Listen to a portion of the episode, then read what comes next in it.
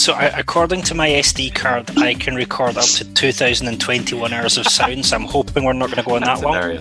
Fingers crossed. Oh, I don't know. Five Yeah. interpreters. Once they get started, you know.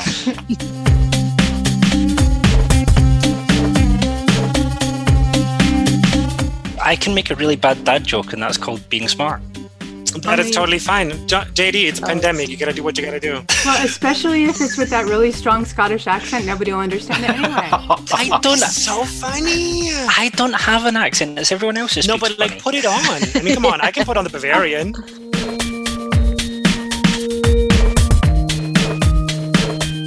You want New York? New I don't think so. I'm talking to I don't you. think so. I'm talking here. I'm walking here. I'm, hey, I'm walking here. The silliest warm-up session we've ever done, I think. Let's go. You can try, Jonathan. This is Troublesome Terps, the podcast about the things that keep interpreters up at night. And we have a full complement of fantastic people here, including the uh, the only interpreter about whom I've ever said, I can't believe she's not German, Sarah Hickey. Not Irish, sorry. Hey, yeah, actually, I am German. Irish by marriage, maybe. Um, anyway, great to be back and welcome back, everyone, also to the uh, troublesome, uh, terrific, and sometimes tipsy terms. That was a nice callback. we'll, we'll give Jonathan a minute to, What do you to mean? calm down. Warn me when I'm drinking tea, people, please.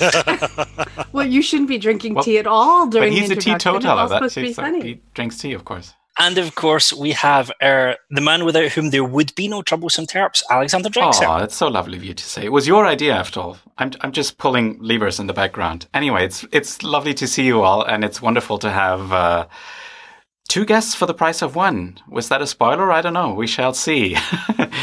in any case, I would like to welcome another Alexander on our panel, Alexander Gansmeier, who joins us from the Alps. Uh, at least that's what's in his Zoom background at the moment. He joins us from beautiful Munich, as usual. Good evening, Alex. That's right. Yes, it's great to be here, guys. It's great to talk to you. And our very special guest host for the day, who we're going to introduce in just a moment. And it's it's nice to just talk to a few, as I said in the Slack earlier, just a few normal people. Just- you know, just a just for normal conversation with normal people, just for once. And then I got laughed at on the Slack, but it's okay. I'm, I love being here. And also, we did Zoom and Slack before it was cool, right? We Yeah. surely did. Just just pointing that out. Total pioneers. Absolutely. Jonathan. I've got an apple pie in my left ear and a cherry pie in my right ear. That's not the Tiger. right line, Jonathan. We have to introduce the guest. Sorry. It's okay. Going so well. I can It's a wait. pandemic. It's okay. You gotta do what you gotta do. Yes, but this isn't coming out during the pandemic, is Uh, it? well, we I- don't know. Oh, I'm we have sure no it idea. is. Probably. Uh, and of course, she who needs no pre-written bio what, whatsoever, Julia. that was a pro move. That was a almost even an interpreting move. Yeah. Well done. Hello, Julia. It's lovely to have you on. Finally, finally. It's good. Thank you so much. I am having the best time just sitting here talking to you guys. Let the games begin. We're spending all our days on Zoom, you know, at the moment anyway, so might as well do it and record a podcast while we're at it. Now I can see it. I'm glad, Jonathan. I'm really glad. The rain, Okay, the rain so- is gone. So let's kick this off. Uh, Julia, tell us uh, a bit more about yourself. Oh, Where to start? Well, um, I wear several hats nowadays. Um, I am a freelance interpreter with English A, Russian B, and French C. And um, for those of you who don't know what that is, that means yes, I do actually work into Russian um, during the meetings, in the booth, even. I Malachi. can in fact- attest that. That's right. I was going to say, I, I was even hired by one of you to do so. Uh, so that's my main work. And then I also work as an interpreter trainer. So I teach uh, both in the Zurich school, the Winterthur school, and then I volunteer teach the Belgian school sometimes with with my man, my partner in crime in teaching crime, Chris. And um, I also teach at the Cambridge Conference Interpretation course, which is a two week interpreters boot camp. And um, yes, definitely a boot camp. Uh, happens every August. And then I also uh, teach seminars on marketing and negotiating for interpreters called Know Your but Worth. It's a boot camp in a good way, right? that, Yeah. that took a little too long. Julia. I, I'm just thinking, is Stockholm syndrome yeah, a good depends thing on or your not? perspective, I think. because they all love us at the end. I think they do. Yeah, I think that's a, that's, the end. that's fair to say. Um, do do you want to? Talk, should we talk a little bit about the Cambridge courses? I feel like they are well known, but uh, maybe they are not. When did when did you start doing those? By the way, Um, well, the Cambridge course started back in 1984. It was founded by Chris's boss at the time, um, Michael Francis. And Chris joined him just a few years after that. And so it's an annual two week interpreting course. At the time, uh, Michael would get together with some of his friends and teachers and invite a bunch of students uh, who paid their way, but you know who came and worked between French and English, and then it slowly added other languages. And then Michael retired and gave the course to Chris, basically, and that was a couple years after we had met and married. And Chris asked if I wanted to take it over with him, and I said yes. And so it's been growing by leaps and bounds ever since. We have space for 27 students and um, 10 to 12 teachers, depending on the language combinations and the language breakdowns. So it's about two and a half teach- two and a half students to one teacher. Last two weeks, a lot of simultaneous interpreting, a little bit of consec, very little. Alex Gan smile. Good to know. um, and all sorts of other kind of meta exercises. Um, Chris does uh, classes on how do you interpret literature, uh, classes on so Shakespeare and the Bible, the, the quotes usual stuff. Yeah. that speakers use. Yeah, well, speakers Yeah, misuse all the time. Actually, you would you wouldn't believe how often it, Shakespeare is actually Yeah. coming out of your mouth. We should probably point out, by the way, uh, when we talk about Chris, we talk about Chris de Fortis, who's a staff interpreter at NATO. So for those of you who don't know him, I don't know if there's anybody who doesn't know Chris, but just making sure. Um, Right. Just We- in we case. But I forgot to ask you one audience. question. I think I've never asked you this uh, even when we just talked. How did you get into Russian? Or maybe you have told me, but tell, tell the audience. How did you get into Russian? Well, um, when I was when I grew up in Vermont, my school's system didn't really have any exotic languages. We had French or Spanish. And I started French in, in sixth grade and Spanish in, in ninth grade. And we had a substitute teacher who came in one day and said, I'm not going to bother with the French or the Spanish. I can't remember which class it was, but I'll teach you all how to say hello in Russian. and I was hooked. No, actually, we had the full oh, okay with all of with all of the silent letters and so on ah. stuff on the board. And then so when I got to university, I figured I didn't want to do anything easy anymore. I wanted something really hard. So I did advanced placement French and um, and Russian. I started Russian hmm. and enjoyed it immensely. I went to summer school for it and um, studied my butt off as you do for Russian to yeah. be able to as one does, yes. I heard. well, you've heard me speak it anyway. Yes. That is very true. Yeah. At speed Sounded in very the booth. proficient. The other thing that you're really well known for, Julia, is the Know Your Worth workshop, and that really seems to have exploded in the past couple of years. Could you give us a bit about the background of that and how that came about? Sure. Um, well, you find out a little bit about this on the seminars, but I was, um, I've been working in sales since I was 12. And um, because in the States, you can work for your family starting at 12. And I've been um, selling newspaper ads for my mother's That's newspaper. amazing. um, she ran she ran a, a monthly newspaper out of our out of our town. Um, and Chris has Hi, just joined us. Chris. just so you know. Hi, Chris. Hello. Um, so uh, my parents ran this newspaper and they needed somebody to sell ads. So I started selling ads and then I sold books and I sold shoes and, you know, paid my way through high school, got my, my junior you know my my little month abroad in high school um, paid for it that way and then i went uh, to to college and kept working in bookstores and shoe stores and so on. And i got my degree in interpreting and just took the sales mentality over to interpreting and was Mm. astonished that nobody else was doing it.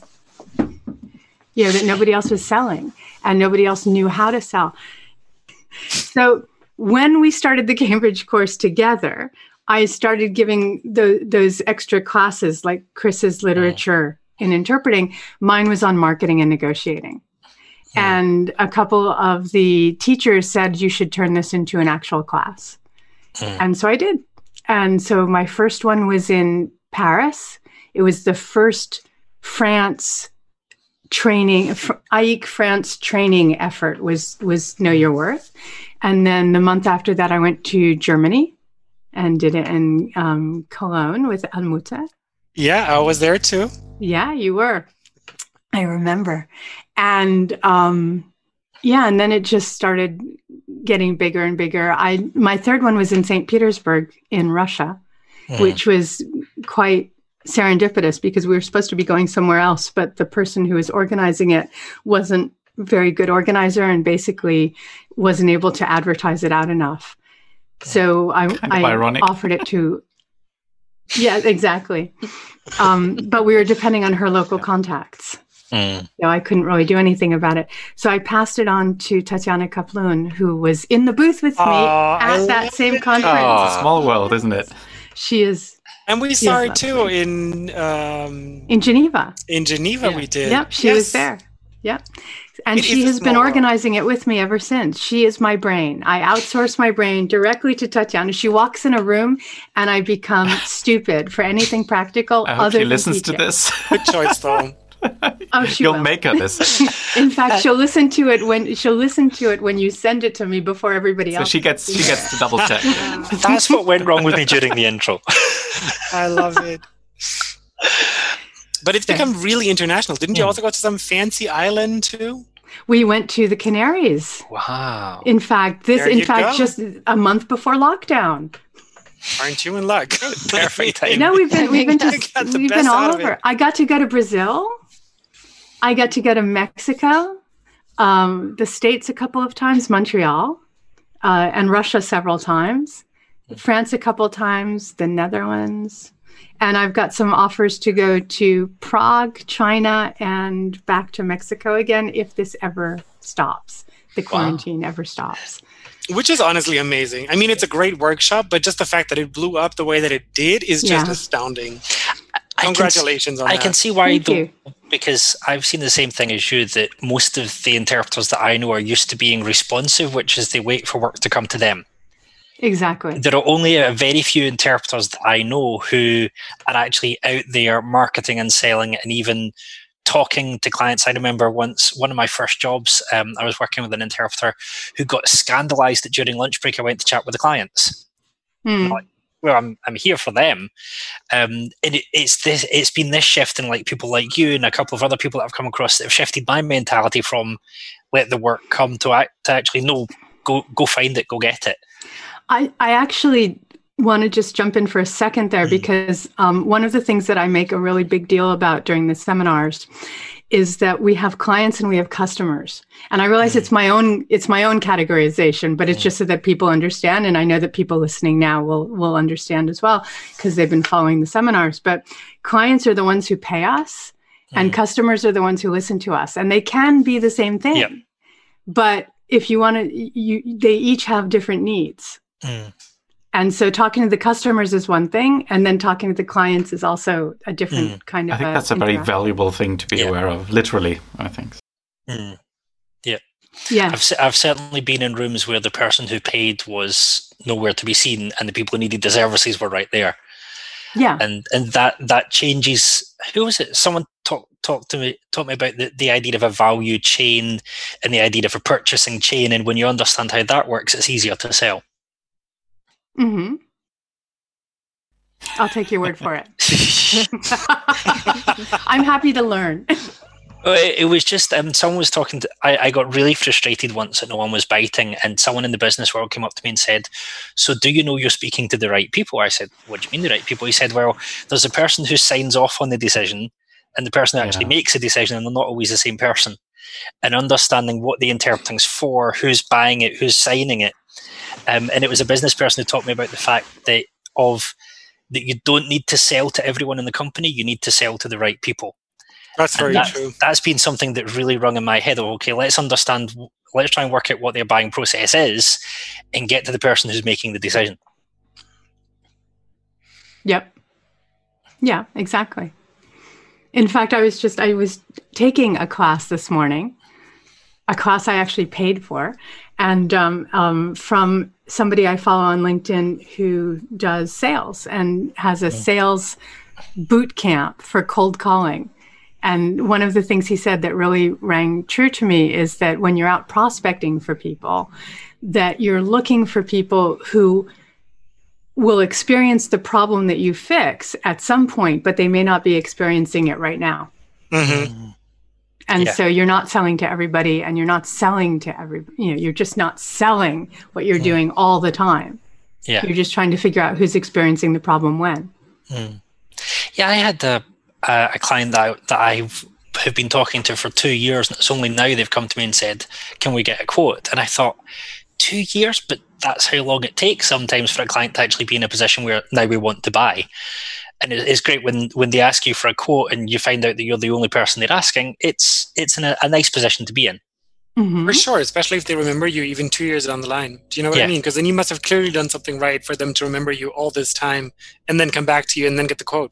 Yeah, and and even when I said, you know, what you're asking for, I said it's a very high value service. The kind of interpreters you're looking for are quite rare to find. They went, oh, it's okay, just name the price. I thought, Yes. It's a deserved win. you're waiting for me for my entire career. No, but the know your worth is really good. I thought even when back then when I when I went there, there are some things where you think once you once somebody tells you them, you're Mm. like, oh, this makes total sense. Why have I not been doing this or that? But then you Mm. don't actually think of it yourself. But then once somebody tells you, it's just like scales from your eyes. It's just like, oh my god, yes, of course. Yeah. And I think a lot of us felt like that back then. Oh, Mm. good. And you only, you did the one day version, right? I did. I did. I did Yeah. the one and a half day version. So and a half to Yeah. right. Okay, because of the DFD, right? But we had, yeah. Now it's a, a big, you know, all singing, all dancing, two day version. Does it involve actual dancing? then I'll come. Um, I wouldn't be too No. surprised, honestly. no, but I, but it does involve me actually being on my feet the entire time because otherwise, you, I just can't keep Oh, yeah. the energy going. So that has not changed. no, that hasn't changed. Um, oh God, that's true. I was like, what, eight hours in front of you guys? That For was sure, you were a bouncy ball throughout all the groups, everywhere. You were working the room, and then you were even working throughout dinner. You, you know, you were like at work in the crowd. You were entertaining everybody. It was, yeah. I don't know how you do it. Well, Lots of You know, coffee. it's now actually I'm not a coffee That's right. drinker at all. It's it's you guys. You give me the Aw. energy. I've, That's I've a very learned, you know. marketing thing to say. I have to. I have to say. I would hope so. No, but really, the first time I did something on Zoom during this quarantine, I was out like a light afterwards. It was like a 45 minute um, taster. Mm. And then, you know, a half an hour of questions afterwards. And because I wasn't used to Zoom yet, I was just pouring all this energy into the taster. And so when I turned off, I just turned off. I went, I went to Mm. bed, you know. And now I've learned how to get, you know, how to get the feedback from you guys. Mm. So it's not quite as exhausting anymore. But it, I still find it more Mm, exhausting than doing on-site stuff because you have this, Mm. you know, you have No, no, just abso- much more difference in many absolutely. different ways. So yeah, it is definitely more uh, exhausting. Mm. Yeah, and I mean, if I don't, if I'm not actually talking to faces looking at me and reacting to me, then of course I'm going to be pouring even more energy into it. Yeah. Yeah, so for sure. interpreting, obviously, they're not going to be looking at me, and so I'm going to be pouring so much energy in Mm. that that's going to be exhausting. But when you interpret, at least you get, you know, maybe a nod or something, like, or you just see that the meeting is is going well. So you get Yeah. some kind of feedback. Whereas Yeah. some, sometimes in online stuff, you just speak into the void and you hope that it's, it's, it's somebody's listening out there. You know. Yeah. Exactly. But then I have a question which is not related to today's episode at all, so we might just cut that out. But it's actually really interesting because Alex and Julia, you guys are doing uh, webinars as well uh, every now and So again. does Sarah. Do you guys prefer to see every? Oh, And me. Sarah, that's right. Yeah, yeah, yeah. Yeah. Well, everybody but me, is basically. Womp womp. Um, so, a question to question to the group. Then, do you guys prefer in webinars? Let's say it's like thirty people, um, which is like a regular webinar kind of group.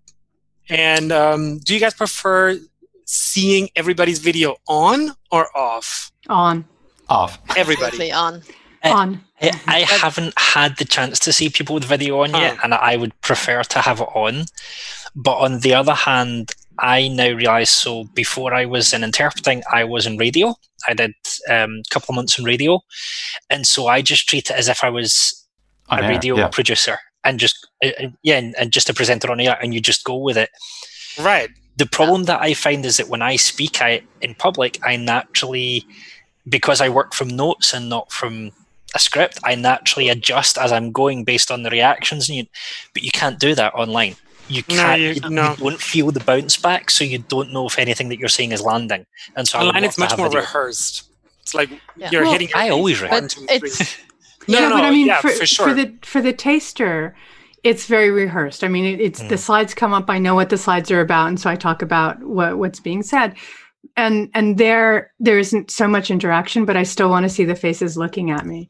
But the webinar that I'm doing now, the we're calling it the lockdown webinar or the lockdown seminar. So it's four separate webinars, Monday through Thursday fr- from like four to six, and um, and because I'm capping it at about ten or eleven people, I want everybody's face. And it, Mm. and if if they're not there when I'm sharing my screen and I don't see them, I tend to run off at the mouth. And when I stop sharing the screen and I bring them all back, I tend to remember, oh yeah, this is supposed to be interactive. Do you feel similarly, uh, Sarah? Yeah. Yeah, I yeah, definitely. I mean, uh, we do webinars with uh, at Nimdzi with quite a lot of people. I mean, maybe not every Mm. time. At last, time it was definitely more than hundred people, and uh, I've never done a webinar where I could see people's faces, but I always wish I could because it always feels super strange to just talk into the void. And i just try to but I, I try to ignore it like put it out of my head. And also yeah I, I used to work in radio for three and a half years. So i just imagine it like that as well like jonathan said. It's just uh, sort of radio a little different but uh, you're just doing that performance but it's I, Mm. I find it super odd that you don't get any feedback until like the very end when you can read the comments or people uh, bring up questions so you can't really play off people's reactions which Yeah, is it's similar for Josh and me, uh, but we do different formats. I think for a traditional webinar, it's fine if you don't see people, so it's more of a presentation, I guess. But if it's a more of an online course, I think then of course you want video from people. But that's the advantage of having two panelists or two presenters is that you can bounce off each other. Uh, I mean, we not only help each other out, but we also have, you know, we give each other energy if you want to put it like that. So that's that's fun too. And I guess And I- also the big advantage is there that you, that one of you guys can sort of Yeah. um, monitor the chat, and the other one can do the Yeah. because because I've as a as an attendee, given that I don't do webinars, um, I always find it incredibly irritating if everybody has their video turned Yeah. on, and I actually like will actively go on like let's say the webinar is on Zoom, I will actively go into some other tab or like open another file because I just can't have like 45 people even when I even Totally when you put get on the it, speaker yeah. view, you know, you'll, you'll see like the little row of people and then like one of them Yeah. is picking their nose and the other one It's is picking their irritating. teeth and I don't know. I It's have very never irritating. seen anybody so ill-mannered. Oh my god, I can webinar send you screenshots that I've taken during webinars. You would die. Are you going to use them for like a blackmail breach at of some some point? kind of Alex? Yeah. confidentiality. Say that I'm sure again? that's a breach of something. Oh no, I'm gonna blur out like the face and the names and just have like the finger in the nose. No, no, it's okay. You can keep it. I don't think I need to see that one. Thank you. Yeah, but anyways, that was like a complete detour. Th- th- this um, but I felt like this was like appropriate and very timely at the moment. But to Well, I- say Because that actually to, to to to say to follow up what you said to Alex um, Drechsel there, Tanya does that for me. So she's on every one of my webinar seminars, and so she's monitoring the chat and she's making sure I see the questions and she's making sure um, that I don't miss something in all of my you know perorations. So That's great. By the time this comes out, I will have already done another 20 minute session this time for BP conference, which is one of my favorite conferences to go to. And I'm actually talking about, you know, my adventures in client land.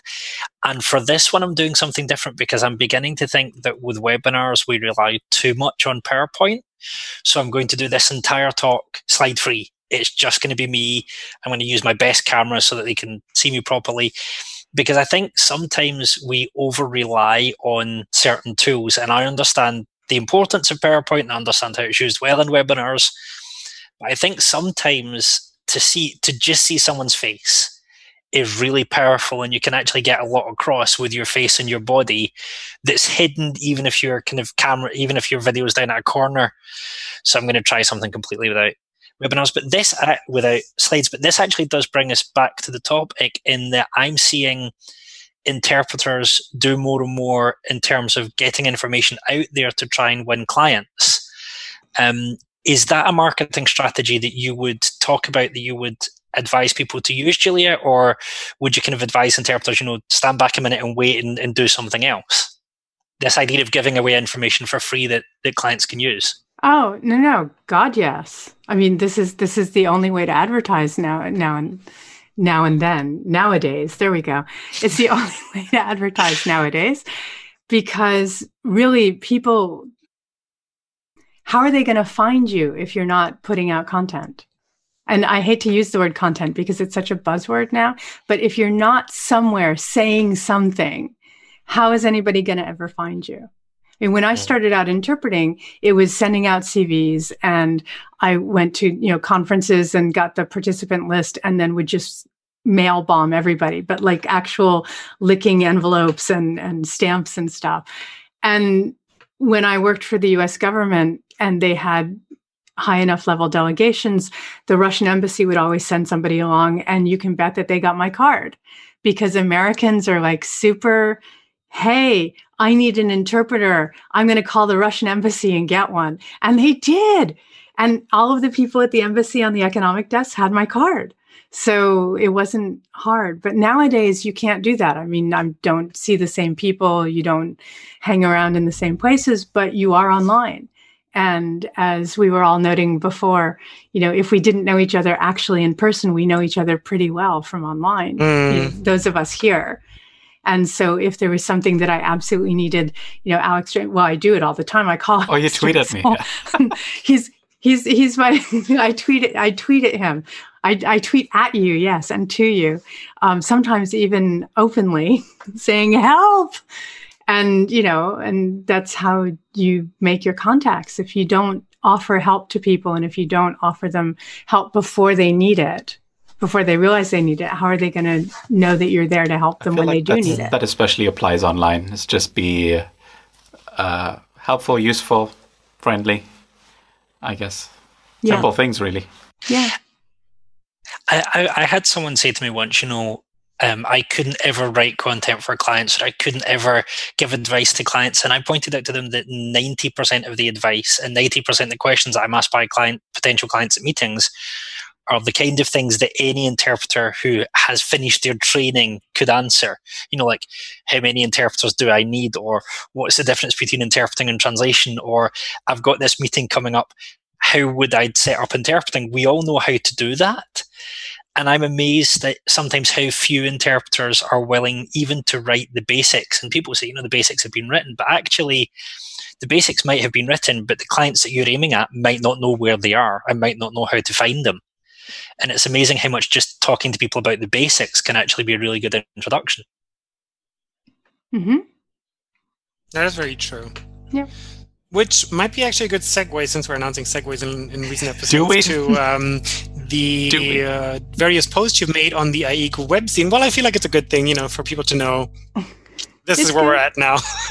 it's good. It's good. You know, the articles you wrote in the AIIC webzine, the business of interpreting um, yeah. FAQs. So you wrote, I believe it's about 10 of them. I think 11 now. Yeah, 11 now. Yeah. Yeah. And that's also packed with information about, you know, the business, the clients, just anything you can really imagine. How did that come about? Did you just approach AIIC and say, listen, I know you guys know nothing about marketing and business. Let me teach you. Actually, no. Like, well, like it happened with the know your worth thing um, you know somebody said to me i should i should set up a seminar so i did i was actually approached by um, luigi luccarelli who is the head of the of the webzine at the time and we've known each other for donkey's years i mean I, I used to know him a little bit back in the states and when i moved here he was one of the first AIIC members i met and um, he knew that I write that, that I talk about business, and he said, "Why don't you write an article for us about business side? Because nobody does that." And I said, "Okay, that sounds good. What do you want? How long? You know, give me some criteria because I could just go on for a book, you know, or something." And he said, "No, okay, about this length and so on." And and when I handed it in, he said, "Hey, let's make it an FAQ." And so that's how the series started. So um, if they look good and they read well, then it's thanks to Luigi because I had no idea what I was doing. He's a great editor. That's true. Yeah, he's fantastic. He's a brilliant editor. And now I have to write them without him, the last couple. So, you know, if anybody notices any huge differences and definitely quality going down, shout out to Luigi. Luigi isn't there anymore. I mean, some of these questions are brilliant. Things like, you know, how can I get more work? Everyone's asking that, especially now. But it's interesting. I've noticed a lot of interpreters discussing this thing of why do I need to be a brand? And it's really interesting to have conversations about interpreters who think that, you know, being a, a good interpreter is enough how would you explain to interpreters? You know, we'll, we'll, post the article on the in the show notes, but how would you explain to interpreters really quickly? You know, over wine or coffee or something, if they say, you know, I've heard about all this branding stuff, I don't get it. Isn't it just enough to be good? How would you answer that question? Oh gosh, that would be a big cup of coffee or a really large glass of wine. I have to admit. Um, basically, a brand is a promise fulfilled, right? So McDonald's, not to equate them at all with high level interpreting, but just it's an easy brand. Anywhere you go in the world, you're going to get the same thing, right?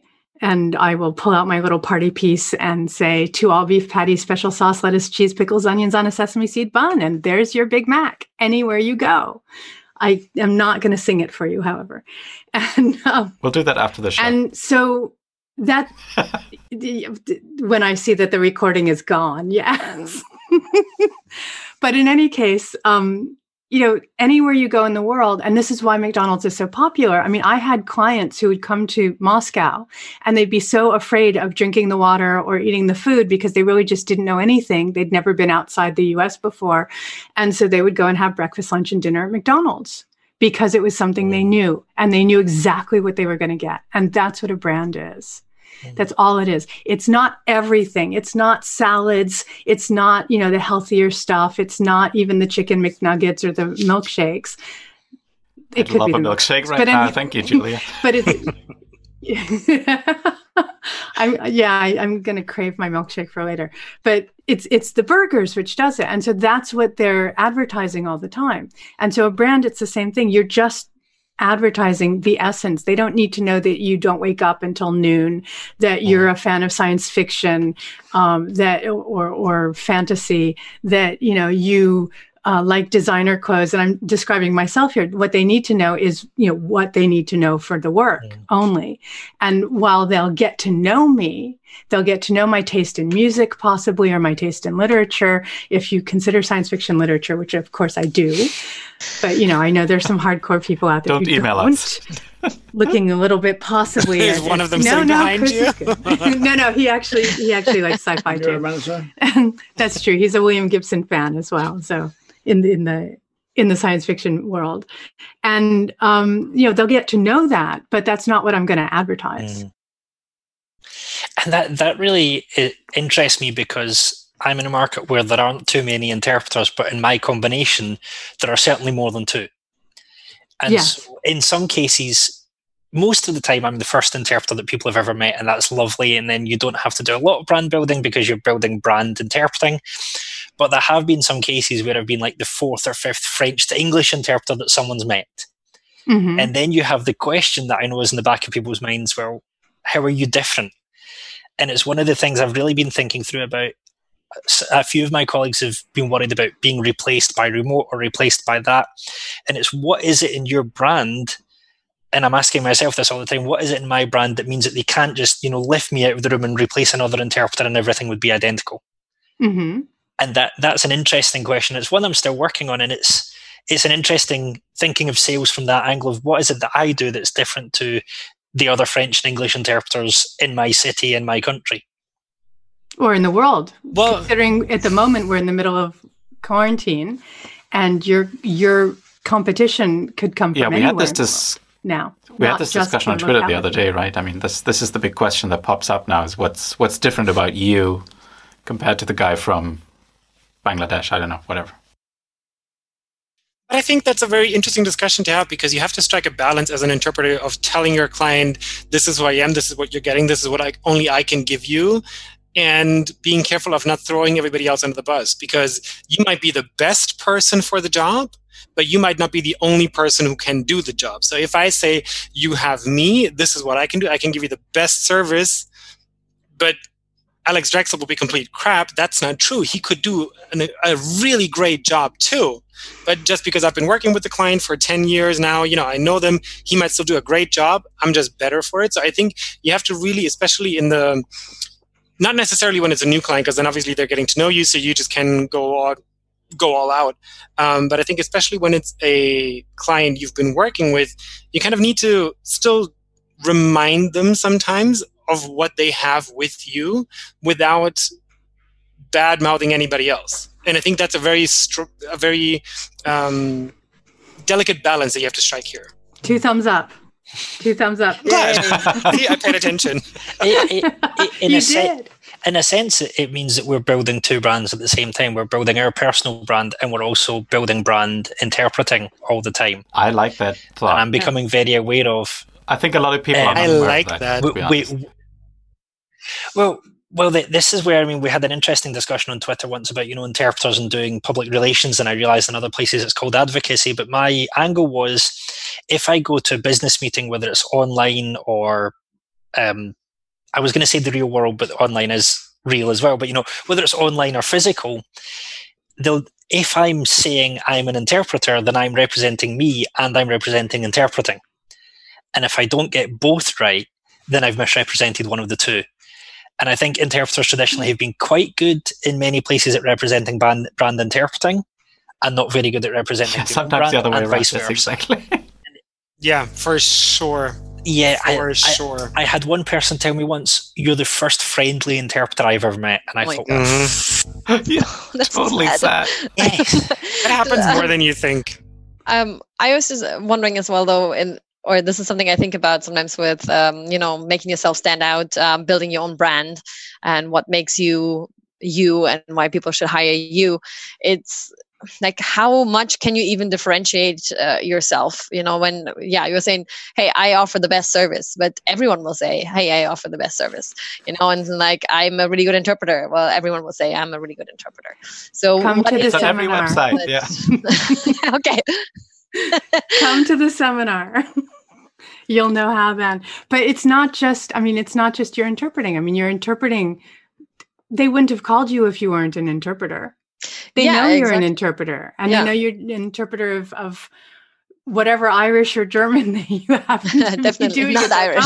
I can't believe it's not butter.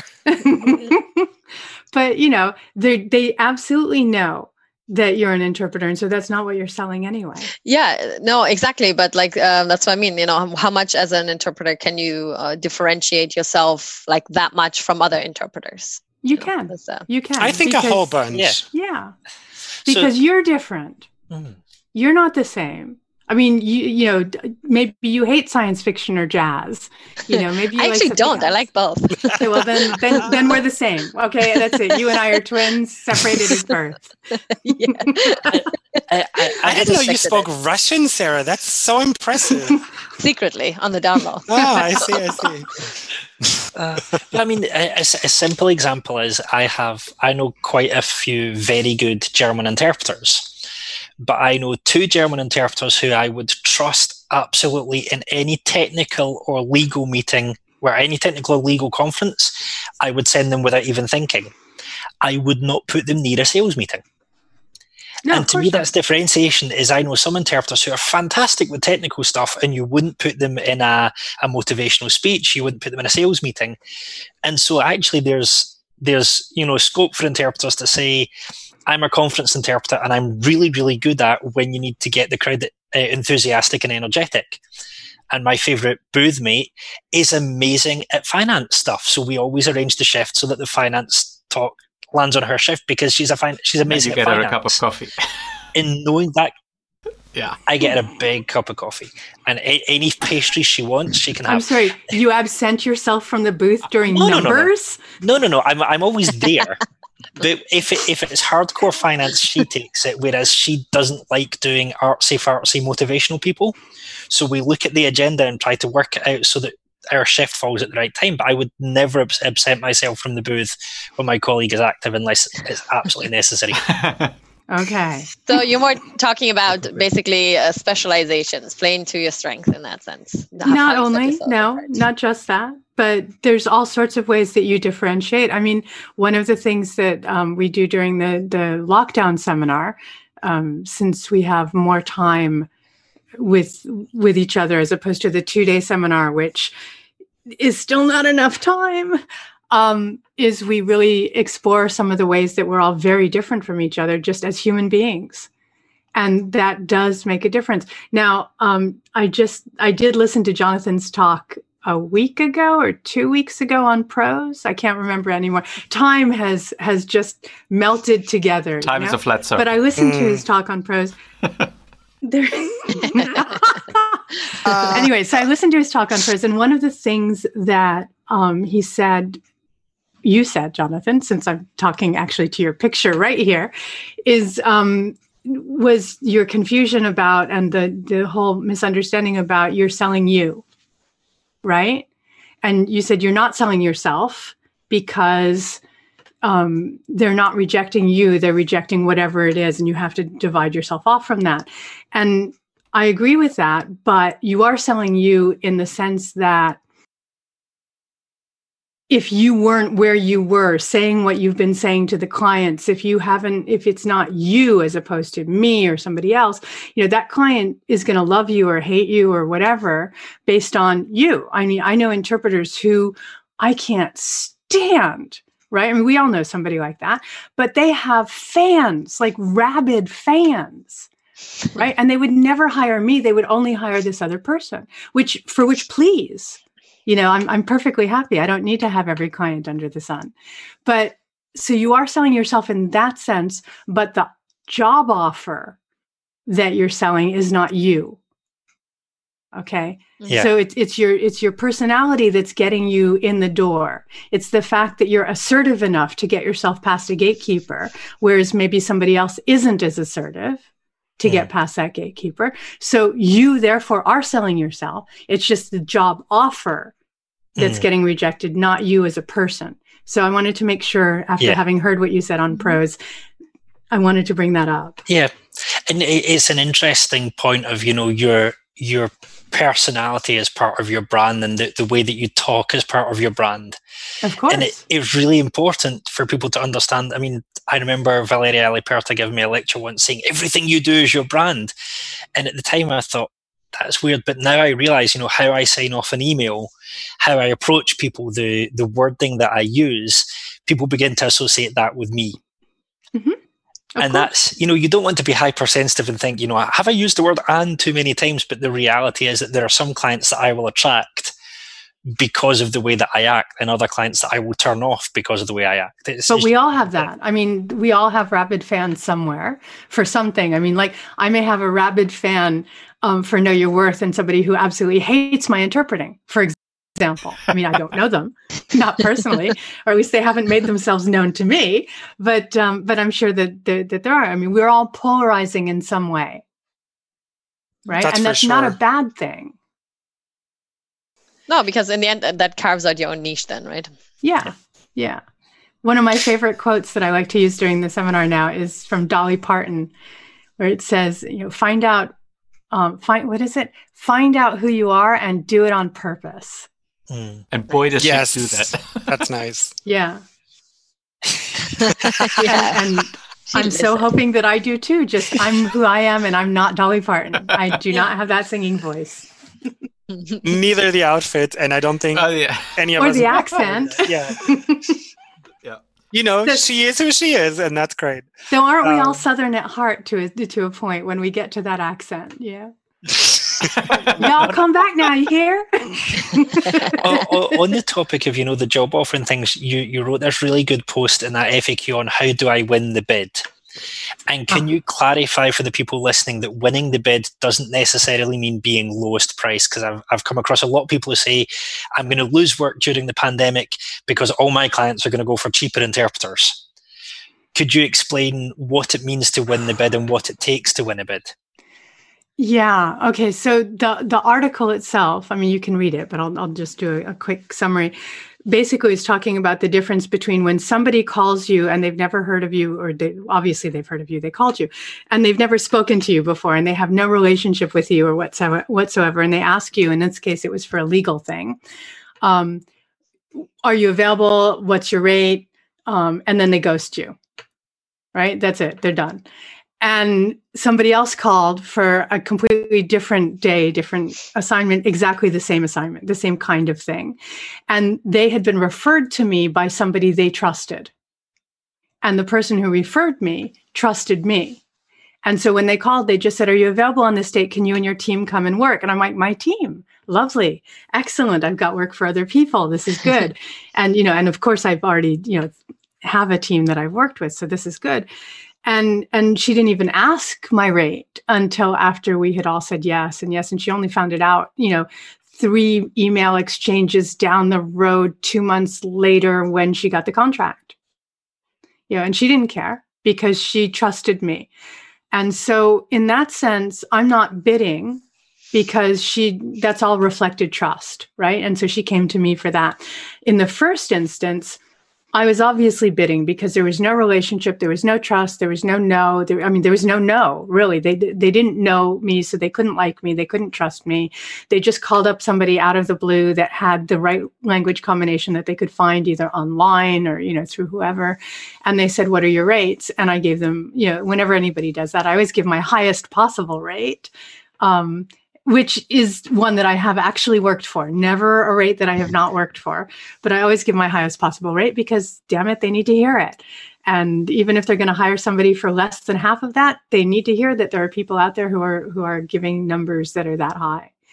And I figured, you know, I could sit there and try and get them, but on the other hand, this kind of client isn't the kind to sit there and talk, you know, for a while. They obviously had somebody in mind already and i'm not going to fight that again i don't i don't have to be interpreting for everybody i'm not perfect for everybody and and i'm not chasing after everybody either Does that uh, Can then come? Sorry, Alex.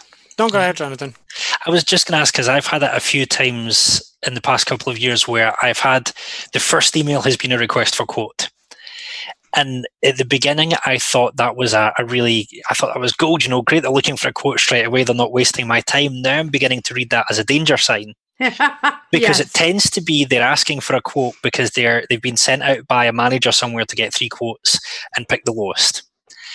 And now, whereas before I used to think, great, they're shortcutting the process, this is going to be an easy conversation, I've found that the jobs I've won have never been the can you send me a quote jobs. They've always been a I've got this issue, can you help me? Or I've heard from so and so, can you do it?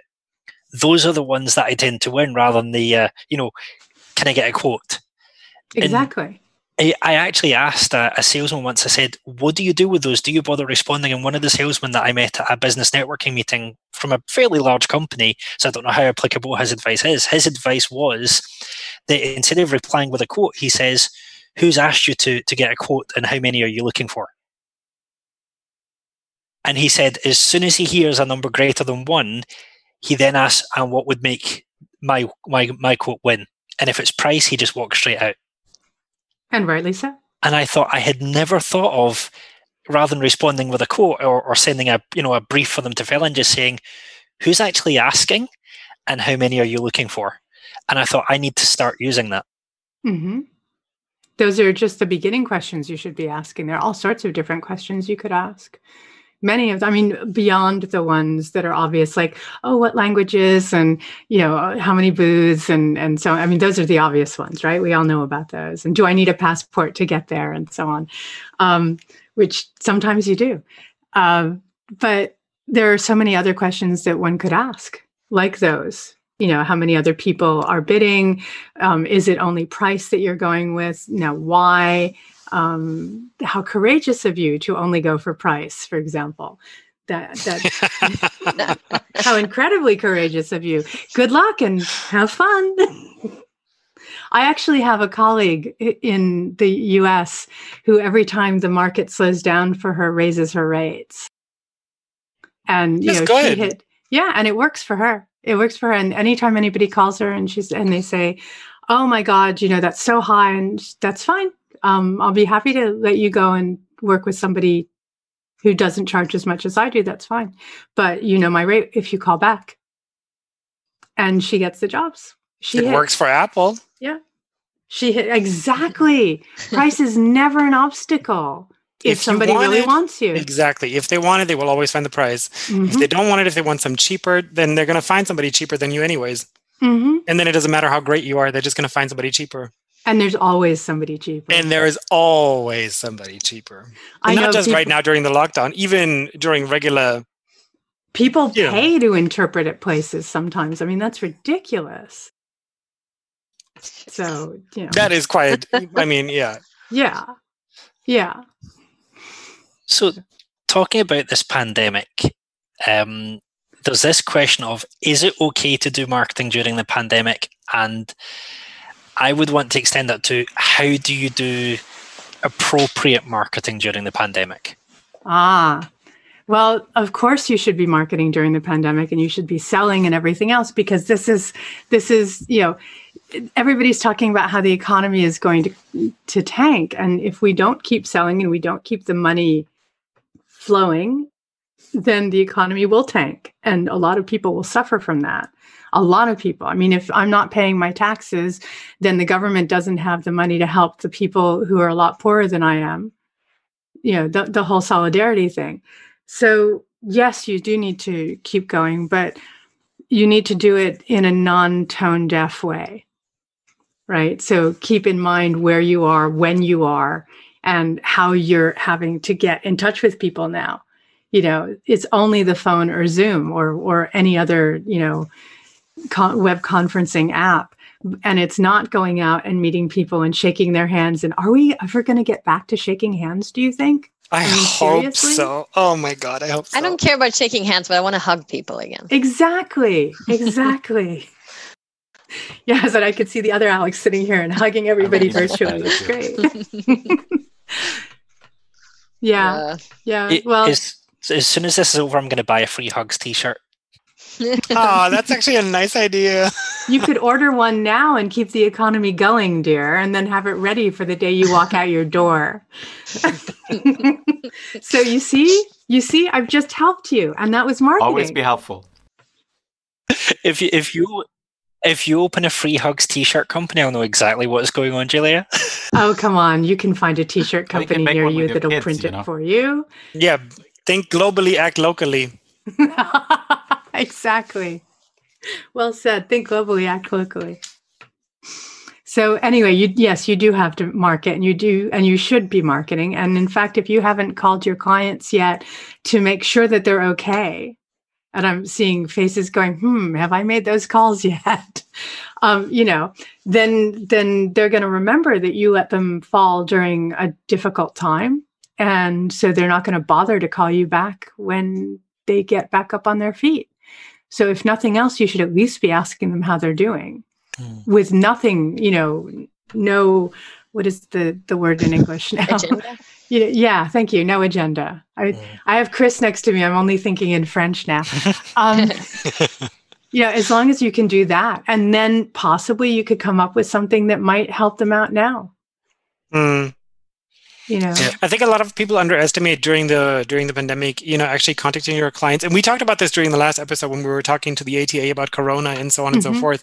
But you know, actually considering what are the technical options at the moment, what do my clients usually need, what are the usual meetings or conferences or whatever you interpret, and then thinking what applies to whom, how can I make this work, and then actually going out there and talking to them about it and not necessarily advertising it, but just saying, hey, this is what we have right now. This is the solution mm. I can mm. offer you. And just reminding them that you're here and you're also thinking for them. Mm. And then even if they don't book you, it still leaves a good impression. Exactly. Well, I Gosh. had I had one of my favorite direct clients. Uh, they were talking about getting me. There was a job coming up over the summer, which has had to be cancelled due to, to COVID nineteen and coronavirus. And I, for the first time in my career, I I was able to follow that process through watching, not watching them make a decision, but you know, I was able to email them regularly and get updates. And because I was interested enough, and because I showed interest in actually helping them, my name was then passed up the chain to people higher up who do other events that I could interpret at. And I thought it's, it's simple things like checking how you are saying, "Oh, I see, we had that conference coming up. I've got a solution if you want."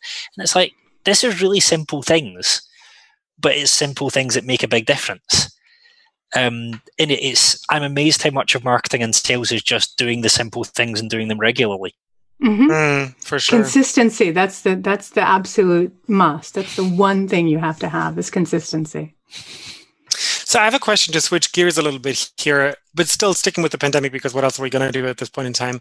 Um, so we've talked about you know how to do marketing during the pandemic, but then a lot of people have not everybody, but a lot of people have some spare time during the pandemic. And, you know, they're wondering, what can I do? How can I actually fill my calendar? How can I fill my time? How can I spend my time productively? But then also, how can I practice my business acumen productively? So, is there actually any way of practicing your negotiations, your kind of quotes, you know, all those things without quote unquote practicing or gambling on real clients? You know what I mean? Like, can we actually do something about our business savvy during the pandemic?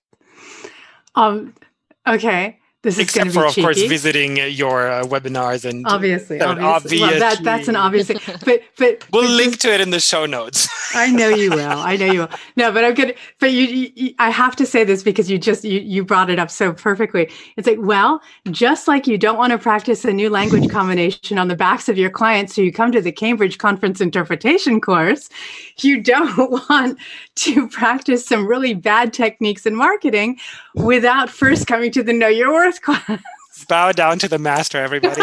yes, but in any in any case, um, well, there's you can always you can always try some role playing with your colleagues like as as you guys have been advocates of you know anonymized and can i just re- reinforce this anonymized client stories you know things that give zero away about the clients because i am all about client confidentiality and we can get into that one too if you want.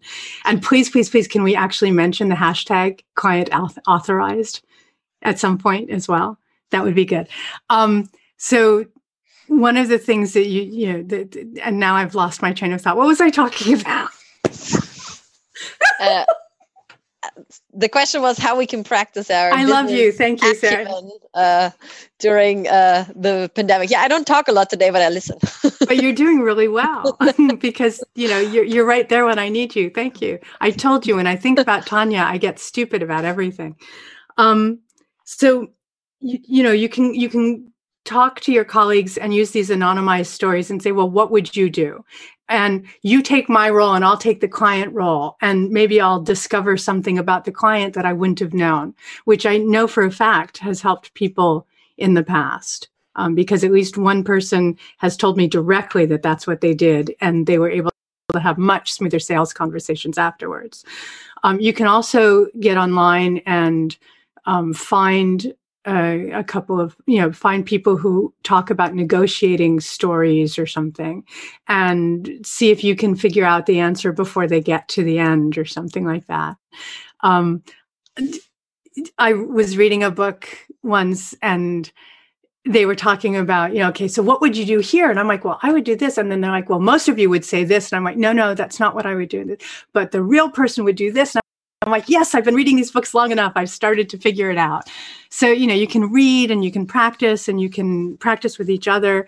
Um, we do a little tiny bit of role playing in the two day seminar. We haven't really had a chance to do it in the webinar yet, but we're thinking of starting it next week. So, at least, you know, one or two exercises there. Um, but why not? Why can't you guys do that the same way that PIPS works with the, you know, or IBPG works with young professional interpreters who want to keep practicing their their work when when they're not getting any work, obviously, because nobody's getting any work.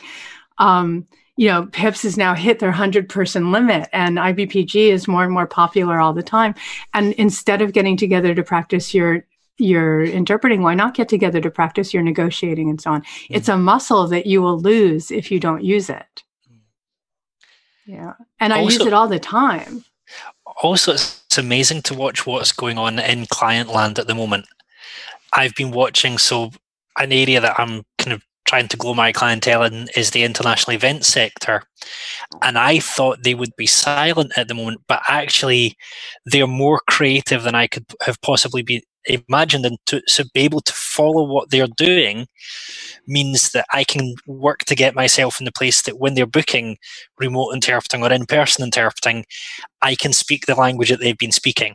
Mm-hmm. And understand what it is they're looking for, and, and it's spending the time sometimes you don't need to put content out but to be able to listen to the content that people have been putting out and you know reading what they're saying understanding the debates like actually i think you become smarter when you listen than when you speak obviously definitely but but the Which thing is, but the thing is though is that you that. have to speak otherwise they're not going to know that you've been listening so yeah. You yeah, and you also have nothing to say without having listened first. I don't know if you've met the people I've met. Technically, you have nothing to say. Yeah. Technically. So, moving away a little bit from you know the practicing in the pandemic and just going into just like regular whatever what regular is going to be going forward. So I guess we can never really move away from the pandemic, can we? But just, uh, I know what does it even mean? What is normal? Um, it's not us. that is for sure. Well, because none that's why we're having a great time on this podcast. So we are, aren't we? Yeah. exactly. We Who wants to be normal anyways? Exactly.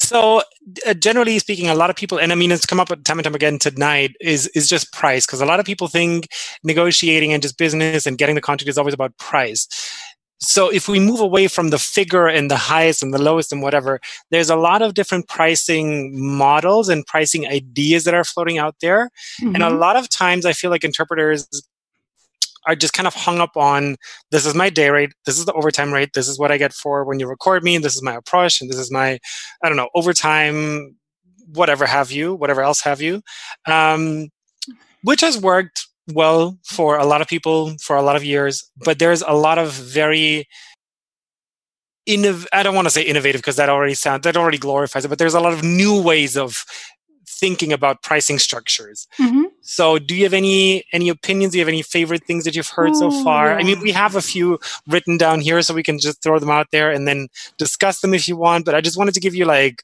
carte blanche to just talk about whatever you want. First. Well, First of all, pricing is not pricing is not the only thing that they're looking at in a negotiation. So you've got a huge leeway on things like um, you know, do you get an extra day travel or do you not, you know, and, and so on. So there's all sorts of things, plus the working conditions. You could be negotiating on absolutely anything on your contract, and it doesn't have to only be price. And price is not fixed when they're coming to you either, because they can always take a little bit from this budget line item and a little bit from that budget line item and put them together to, to make your price. It's happened to me many times. But I do think that the day rate idea is rather harmful. And it's something that I think has been undermining us for years, but it's it's kind of like, like received wisdom. Sorry, but you know, way back in the old days when interpreters yeah, exactly.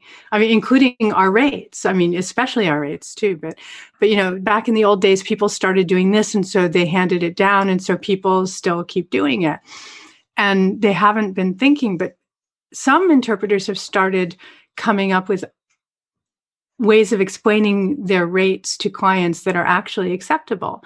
So, for example, I know one interpreter who says, Well, when I explain that my day rate actually includes my preparation time, suddenly they don't mind paying the day rate. And I'm like, Well, why are you still calling it a day rate? Why isn't it your project rate? I love calling it that. Yes. Yeah. And I mean, and every project is different. So obviously you're not going to have, you know, a project rate on your on your website. It, I mean, it's hard when you have a day rate, you can put your day rate up, but you have to maybe tell them what the day rate includes. Mm. And quite frankly, when I have days where I have to prepare three days for every one day that I'm mm. interpreting, you know, I want my, yeah, French legal is hell. you know, I want my, I want my rate to be as high as it possibly can get, yeah. you know, because I don't want to be making a, a dollar a day, you know, and, and all right. So in Julia land, during the seminars and so on, because Julia is such crap at math Right. So in Julia Land, we always talk during our seminars that a, a, regular working day we'll say is eight hours, just because that's what everybody thinks. And so you're going to be getting 800 for that working day because it's really easy to divide up and say that an hour is just 100, right? My math is really that bad. So um, you know, there's nothing to say that you you can't say, okay, well, this project is 800 and it includes you know my prep time my this my that my travel and so on and so forth and think oh well can you reduce it a bit and i'm like well certainly i could let me break the fee down for you mm. and so i'm going to have okay, there's the travel time. So it's going to take me an hour to get to work and an hour back. And then you want me there half an hour in advance. So that's two and a half hours. So that's already, you know, that's two and a half hours. I'm going to be working for you for eight hours. I'm going to be prepping for you for this. I'm going to be doing this. And of course, if we do it hourly, I, I start charging the minute I leave my door. Hmm. So all of this comes out to being, hmm, same project, 1300. so shall we do that? Or which bit do you want me not to do? I want travel. I want prep what do you want me not to do? Mm. And what do you want me to do? And then they're like, oh, well, 800 sounds really good. you know, and so that's fine. But, you know, that's one way of approaching it. But I mean, I've been, I've been doing that for years because the, the, we had an issue with the tax people in the States we're still having an issue, but back then we solved it for a while, where they were wanting to classify us all as employees of various agencies, which is happening in California right now, and it's a nightmare. Mm-hmm. And I'm mm-hmm. really hoping that by the time this airs, that everything is resolved in favor of the interpreters, because it, people are losing their livelihoods just because of this law.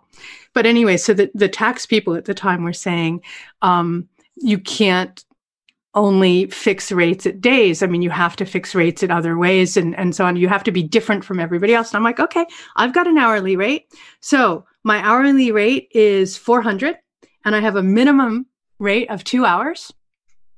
And so there you go. How much time? And I charge for when I leave the door. Or I can give you my project rate of 800 for the, you know, for the day. and so why not? Because it does include so much more and people are just not explaining what they're what it includes. That is very true. And it also means that your hourly rate doesn't have to be 100 because there are eight hours in a day and mm. you're charging 800 for that whole day. You know, your mm. hourly rate is not 100. Your hourly rate is possibly 400, but you don't do more than one of them. Absolutely. So. And I mean, you know, even a de- even an hourly rate of 400 isn't outrageous because if you look at consultants or lawyers, they they they commend those mm-hmm. fees handily all the time, and nobody bats an eye. but then as soon as you say my project fee or my interpreting fee or whatever fee is this and that they're saying oh and this is just for you're just speaking german you're just speaking english you're just speaking right. french how, how is this possible and then you explain it to them yeah and then it either goes well or they're just saying well no we can get it cheaper. And you're like well i'm sure you can. Good luck and have have fun. How courageous of you. Start exactly. how it's really good. they hate being courageous. They're really scared.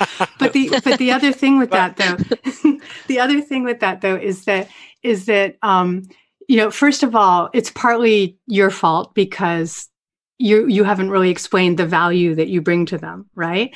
But it's also partly their fault in that they haven't really understood what it is they're looking for Mm-hmm. You know, I mean, we know what they're looking for, but we can't prove it to them. They have to be brought about along to understand that the reason they're asking for interpreters is so that people can actually understand each other and mm-hmm. exchange ideas and speak to each other.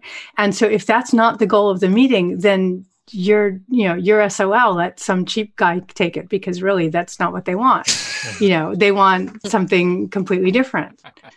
So It took a second to get what that meant. but So yeah. out of luck. Um, I can It- it- spell but it you're out for very- you if you like. no, no, it's, it's all good. It's all good. But yes, so out of luck. That's exactly. I mean, Couldn't it- have thought of that one. it, it really struck me once how strange our rates were when I did a, a job, and this is a very anonymized client story. I did the job, and at the end of my interpreting, it, it wasn't technically a conference interpreting job, it was a business interpreting job. At the end of two days, the clients had agreed on a deal worth a seven figure sum. And I looked at the amount of money that I had taken home for two days of work, and I thought, I've ripped myself off Mhm. because the CEO of one of the companies told me at the end of the job it was because of you that we were to, able to do that deal. Did he put it in writing? I wish he did. and Um, why didn't he? Because I forgot to ask him. Uh huh. Also, because it was an agency job. So there were, I went to the agency afterwards and said, you need to approach this client for a recommendation because they're over the moon. And I got an email saying, we'll look into it. And I thought at that moment, I realized something has to give. And I will never fall into that mistake again because I realized that that's the kind of client that if, if they'd, if they had been able to put in writing, we did a seven figure deal because of Jonathan, my marketing's done for me for I don't know how long. And it's that, you know, understanding that, you know, even if I charged a hundred times what I charged as a percentage of what they're making, it's not huge. And you think, hmm, I missed something there. Well, that's one of the questions you need to ask them beforehand too. Is is for example when they're when they're pushing back on price, you're like, well, how much money have you laid out on this thing already? You know, you've spent how many days and how many hours and and how many whatevers on negotiating this deal, and you've written up the contract and you've had it.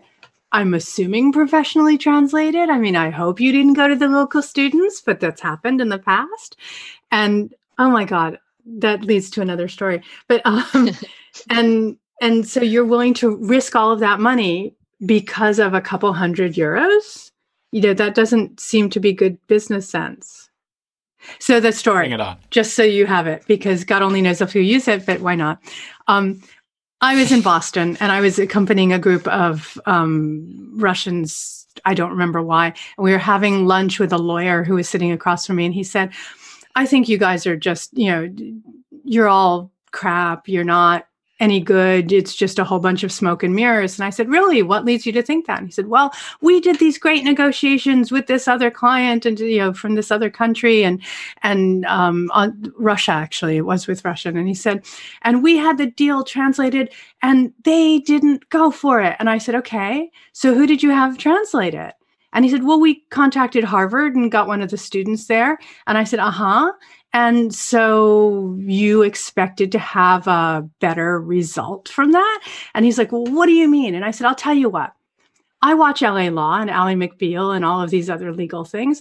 I'm going to hang my shingle out on the road right next to your law firm. And I'm going to answer all of the questions that they want to ask because believe me, I can sound just like you. And I can do everything that you can do except for going into court. And I'm charging 20 bucks an hour. And he winced. And I said, Uh huh.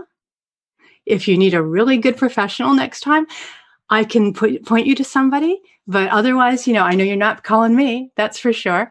But there are some good professionals in Boston and you should use them. And so I, I, I stormed. well, I didn't storm. I, I, Oh, I, I, I, I know you're worth out. have a new, a new verb. That is started early. great. I know my worth out of that situation. That is great. It, j- just a little side note in that seven figure deal, you will never believe what nearly lost in the deal Ah. was because they translated something in house and didn't get professionals to do it. Mm. And so there, there came a question where both sides were misunderstanding and they were getting really upset. And I did my usual, excuse me, the interpreter believes there's been a misunderstanding, briefly explained what I thought the misunderstanding was, left them to resolve it. Two hours later, pre contract signed. I thought, you know, that wouldn't have even have happened if they, but it's, yeah, professionals all the way down, it has to be. For sure. I just want to say so we have two more questions, but I just want to say one more thing real quick before we move on because one of my pet peeves is with interpreters, and we've had this in a diff- in a few different um, bar camps and also in a few different workshops where people are hesitant or downright reluctant to talk about their the money, whatever you want to call it, project fee, interpreting fee, daily fee, hourly fee, whatever. They just don't want to give you a number when a client calls you.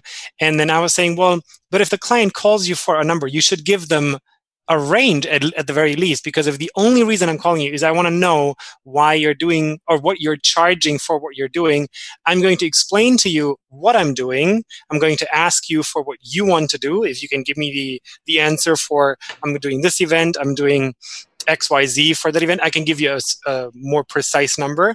If you say, we have an event, we need German, and you have nothing else, and I say, well, it can range from 800 to 2000 you know like there's a huge range. So the more information you can give me the more you can hone in. But one of my pet peeves is people just literally not just refusing to give the client the one piece of information that they called you for because that is not client friendly. You might not want to talk about the money you might give them a huge range and then say if you give me more information i can specify the offer but if you can give me any information the range is just from here to there. Yeah. but just give them something because that's why they're calling you for. Yeah. Yeah that's one of the pieces of information they're calling you for. They're all i mean they're they, I, I agree with the clients eh, sorry i agree with the colleagues who think that they that they should be talking to the client more so oh, that they can sure. get you know they can get more information and, and with you as well yeah. yeah. But some of the information that you're going to want isn't necessarily going to be just what kind of event and you know how many languages and so on and so forth there's going to there's a little bit of a longer conversation to have there and if they're not willing to have that conversation then yeah give them a rate and make sure that you give them a really you know a, exactly. a, a decent range but make sure that that lowest rate is fairly high because you you know yes. you may have to work for it yeah, and you might have to. They may decide to take you. Exactly. And you don't want to hate them for paying you so little because you only asked for so little. Absolutely not. Yeah. No, you're absolutely right. Uh, yeah, but that was just one thing that I just had to get off my chest before mm-hmm. we move on to those last two questions that we. Really... Oh wait, wait, wait! Except for I wanted to, I wanted to Go make ahead. sure to talk about the hashtag. Oh, the hashtag. That's yeah. right. Let's talk okay. about the hashtag. Um, because we had well, because we had this discussion in Lyon right um, with alex and, and there were several of us there. And we were having a parallel discussion on twitter at the same time that we were having the discussion in the room. I talk about splitting attention you know and one of the things that came out of that is that yes of course we do need to be saying certain things about ourselves our jobs and so on and so forth. Certain things not giving away confidential information um, about our jobs and things like that. But the problem is is that sometimes our clients are actually asking us to do that i know that the european parliament likes their interpreters to be putting things out about things that they're doing so that they have a better you know they have a better um, image out in the world. And so what i'd like to advocate and i've kind of started a little bit among our know worth people but is a hashtag called client authorized so that when you actually have the client's permission you put it down because otherwise let's pretend alex Drechsel's you know institution wants him to tweet about stuff at the institution and he starts doing it and then jonathan sees it and says oh what a great idea and starts just tweeting out what he wants to tweet out from his client and then alex Gansmeier sees that and starts to you know and and it becomes this this you know there goes the the dike of confidentiality. The dam has been burst. And whereas if if all of us knew that alex Drechsel's boss wanted him to do this because he put the hashtag on, then we would know that we can't just do it without actually getting a client authorization. Mm-hmm. So I am I am very much in favor of this because I do know that we're we're playing to different constituencies. You know, as I said earlier, we've got the clients are the ones who pay us. The customers are the ones who listen to us. Our colleagues are also the ones who hire us. And mm-hmm. it's usually our colleagues who are on our social media when you know where we're putting this stuff out there.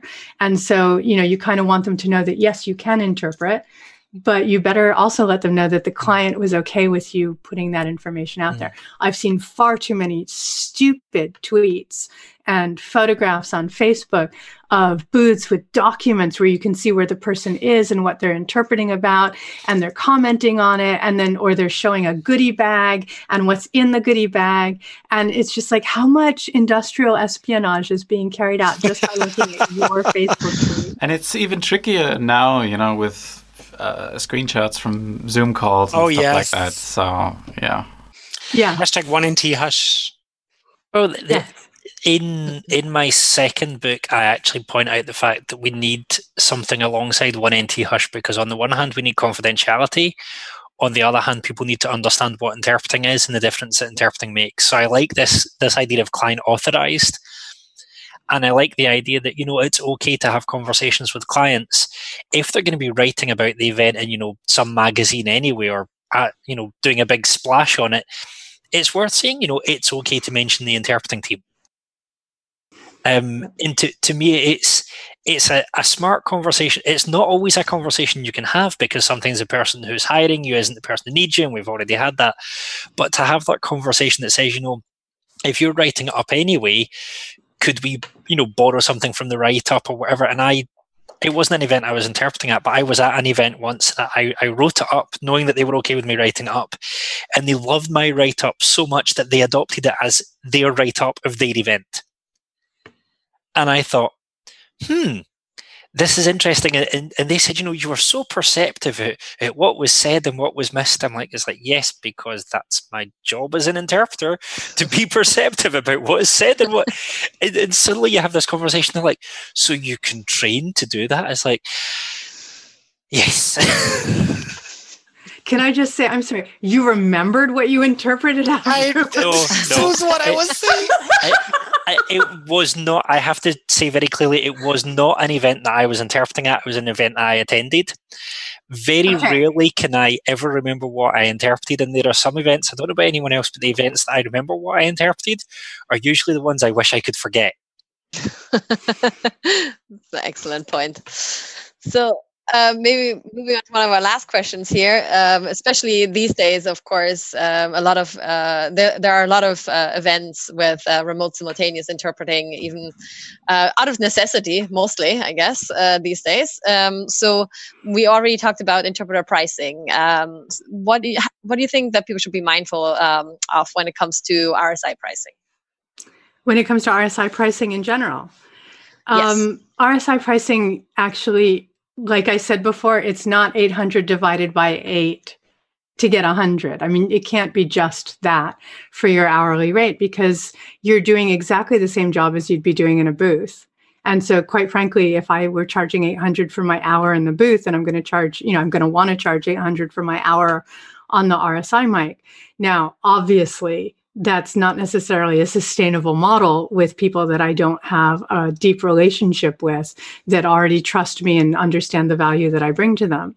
Um, I I do have a bit of a, a pet peeve at the moment, or maybe not a pet peeve, but something that I've noticed really clearly at the moment about the pricing. And that is that there are two very different markets that are talking about RSI. There are two constituencies. One is the interpreters, who are you know I'm, I'm very involved on twitter with people who know a lot about platforms and they're all saying oh my god it's so much harder. I charge more for it. I don't charge hourly or whatever you know but they definitely charge more. And it's and and just from being on zoom i'm exhausted you know so i, I understand that it, it's harder and so it should require more money.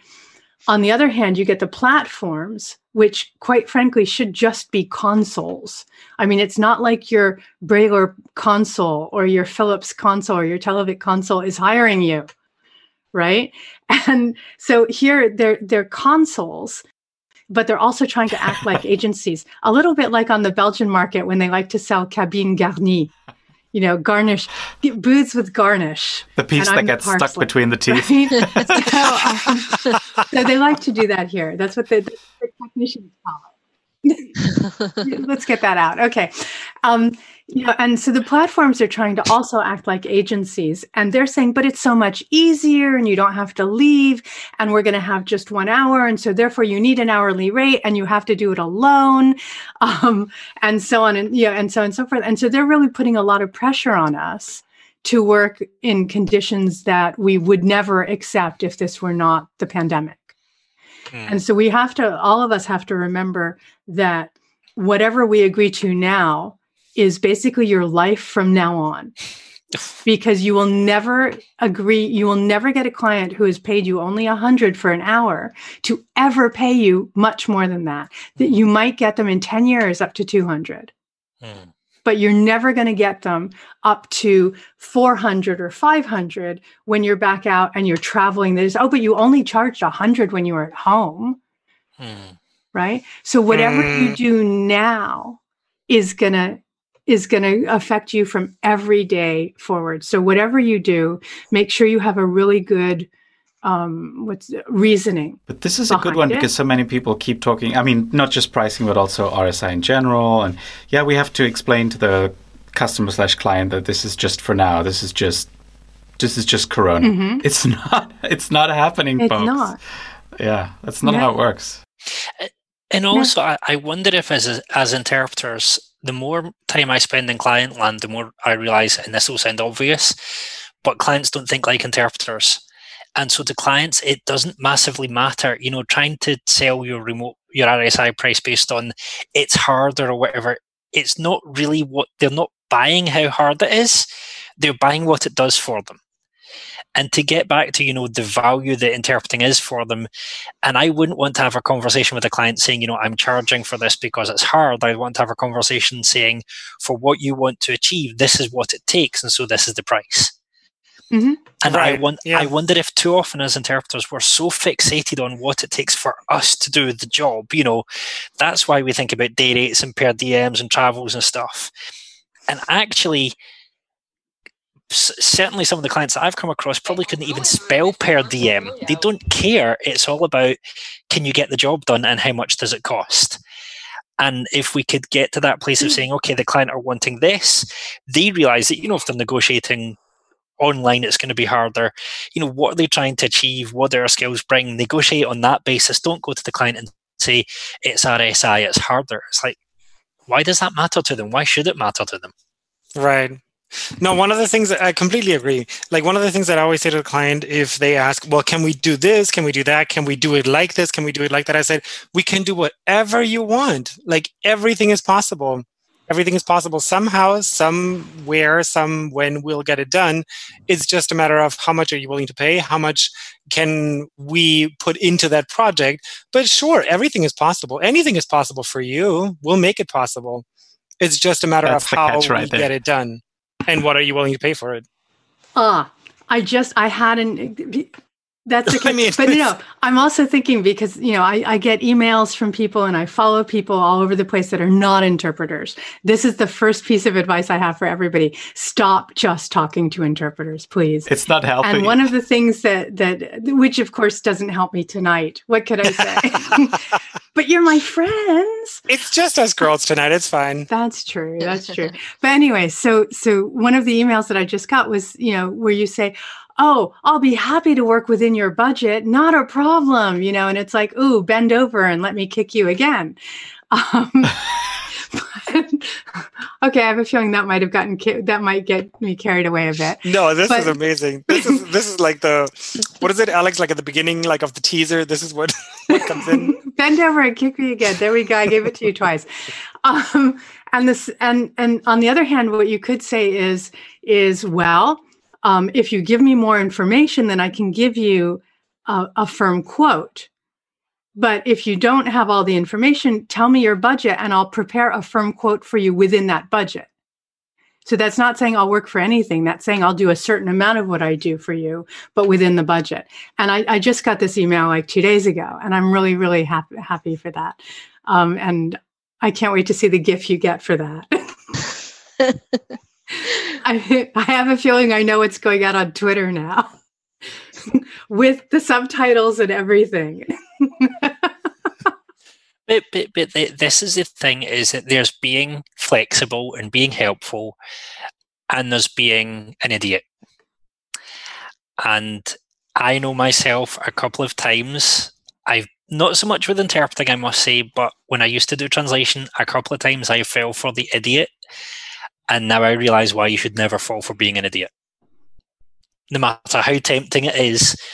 Because if you're, I, I had one client and I did a silly thing once, and you're right. Once the client's got you for a knockdown rate, they're not going to budge for a long, long time.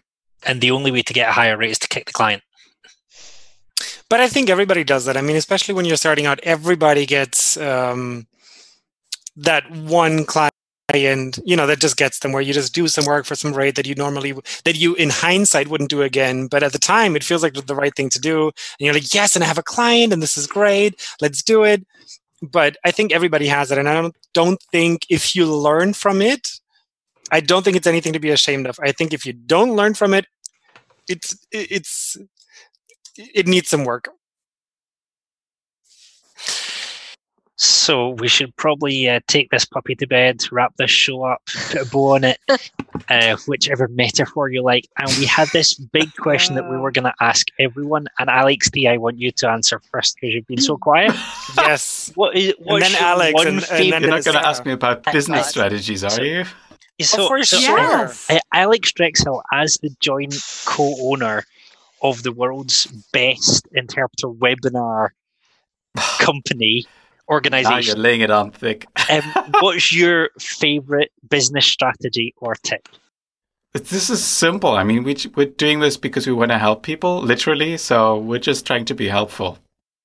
Oh, that doesn't count. That's so lame. That's like that's such a Captain America answer. We're not going to take. I got my shield. I got he my is shield Captain right there. America. You know? Look at I him. know he's got the shield right there. Oh, Oh no, he, he he's Captain EU, No, that, Yeah, that wh- which is exactly like Captain With America, flag only with good background. healthcare. oh, Captain. That's already taken. Captain Europe is already taken. Uh, no, sorry. I think that's that's all you're going to get from me tonight. I'm afraid. Well, if you can cut out some got of the dark. other stuff that shouldn't have been said, then that's a lot already that you've been contributing tonight. yes, for sure. Sarah, what about you? Uh, I have to admit that when it comes to interpreting, I don't have a bit business strategy yet. I'm uh, yet looking to adopt one and um, need to make an effort in that area, actually. Uh, but I would uh, think that it's mostly just about, like, well, not all about, but about being visible, you know, being as visible as you can, the kind of uh, be there approach. Like, with uh, you want to eventually be in that um, top of mind kind of um, state uh, for the client. But of course, it takes, I would assume, a long time to get there. Can I just add one thing to redeem myself? It's okay. Go ahead, Captain. I, EU. there's this one phrase from uh, from an author called Cal Newport, I think, Yeah. which is "Be so good they can't ignore you." That's what we're doing. I just kind of like it, and I think it works. That's a mic drop, but we still have three more people to go. So you should have said that later. I'll I'll fix that in post again. we'll fix it. in- He'll be the last one in, in, in, in on the podcast. You got it. It'll be perfect. He usually gets the last word, so that's okay. Omnipotence. Thy name is Alex Drechsel. But before I, already. before I throw it over to you, Jonathan, and, and then obviously Julia, you're going to get the last word on today's episode. Um, my favorite business tip is actually one that I that I talked to you about, Julia, back then in Cologne, and it's the walkaway. So sometimes you don't actually like not every client is for you and i keep saying this in this episode not every job is for everyone so sometimes you just got to say listen if you're looking for somebody for 50 euros for a day maybe it's just not going to work out for us this time. I'm looking forward to working for you, with you next time. And good luck. And, and what were you always saying? Um, that's very brave of you. Courageous. That's very courageous. Nobody ever wants to be courageous. There you go. So sometimes it just feels very empowering to walk away from a situation. And that's my favorite thing to do. Not necessarily my favorite thing to do, but my favorite tip that Ah, but but to to, to follow up on that for just a second, Mm. if you have a walkaway strategy and you have an alternative to what you're doing, you know, to, to whatever it is that you're going to do, a hundred percent of the time you will get what you want because you either get that spa day or that marketing time or you get the job. But a hundred percent of the time you get what you want. JD, what's your favorite? So Sarah kind of stole my visibility thing, and I, I want to give a strange one that Julia will probably tell me off for. But I realized that my marketing got more successful and got better responses and got more fun when I realized that I could be me. And actually the the opportunities that I've had in the past two years, not all of them interpreting. Interpreting has been quiet for a while over here, uh, for a long while. But when I realized that I could market as me, that I could allow my weirdness to come out, that made life so much more fun. It it it made me free to say no to jobs. It made me free to go, actually, this is how I'm going to do it. I don't need to follow anyone's strategy exactly. I can be me. And being me gained me a really good relationship with a client that's now my favorite client because I just love working with them. And I, I think I got them and keep working with them because I'm me. Now, I'm only going to rip you apart because you think that I'm going to rip you apart for that one. oh my God. After everything I said earlier about selling yourself, you're going to tell me that I'm going to get on your case because you want to be more you? I said, mate, it was a model. Uh huh. Uh huh. I'm sorry, Alex Drechsel. I hope you're going to find the right, you know, the the right song for that. Yeah, I got to be or something. I you can know, just bleep it, you know. that would be good. Bleeping, bleeping. so I can't believe Julia, that you- you're you're you're up last. Yeah. I am up last, and I have last. far What too many your- of them. Just one. What's just Pick one? one. That's Just the favorite. All right. or just one you used today or yesterday or whatever. Oh yeah, best- that's good. The best one that I like is keep it simple. I love that. Keep it simple. You you don't need to go all bells and whistles the first second the client calls you. You don't need to go all bells and whistles on proposals and everything else. Keep it as simple as you can. Ask a question, let them answer it, and see where it takes you from there. And don't use the jargon that goes along with being an interpreter. Oh yes. So, you know, keep the language simple. Don't talk down. You know, don't talk to them like they're too. Well, let me explain. you know, don't talk down Mm, like people that. People love that. That's why I that's why I hate the phrase client education because it always sounds like that. yeah, but I mean, I'm client educating right now, I know. But basically, because because we you know, didn't know you're until working now. for Cambridge. You guys are all my clients, you know, or potential clients. So, well, maybe not Alex Drechsel. well, no, he doesn't need us. He's got a job. He's saving the world. It's okay. Um, so I think it's keep it simple. And if you want the if you want the actual, you know, keep it simple, stupid, and then you can say kiss if you like. That's a that's a winner, I think, right there to wrap things up for tonight. Don't you guys think? Yeah, that's a Perfect. wrap. Just you'll just everybody gets a kiss from every one of us, and that's it. Kiss and a kick. It depends how you're doing. There, was that loud enough? that was a nice smack. Perfect.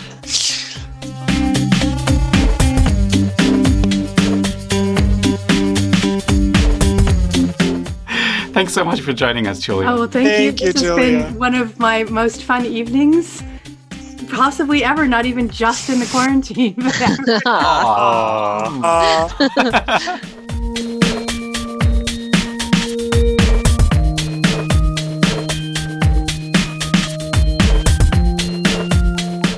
It's been mutual. Kiss. Yes. kiss, kiss. Lots of kisses. Okay. Bye, everybody. It's Been awesome. Bye. Bye. Bye. Have you still? You are still recording. Turn it off. I shall.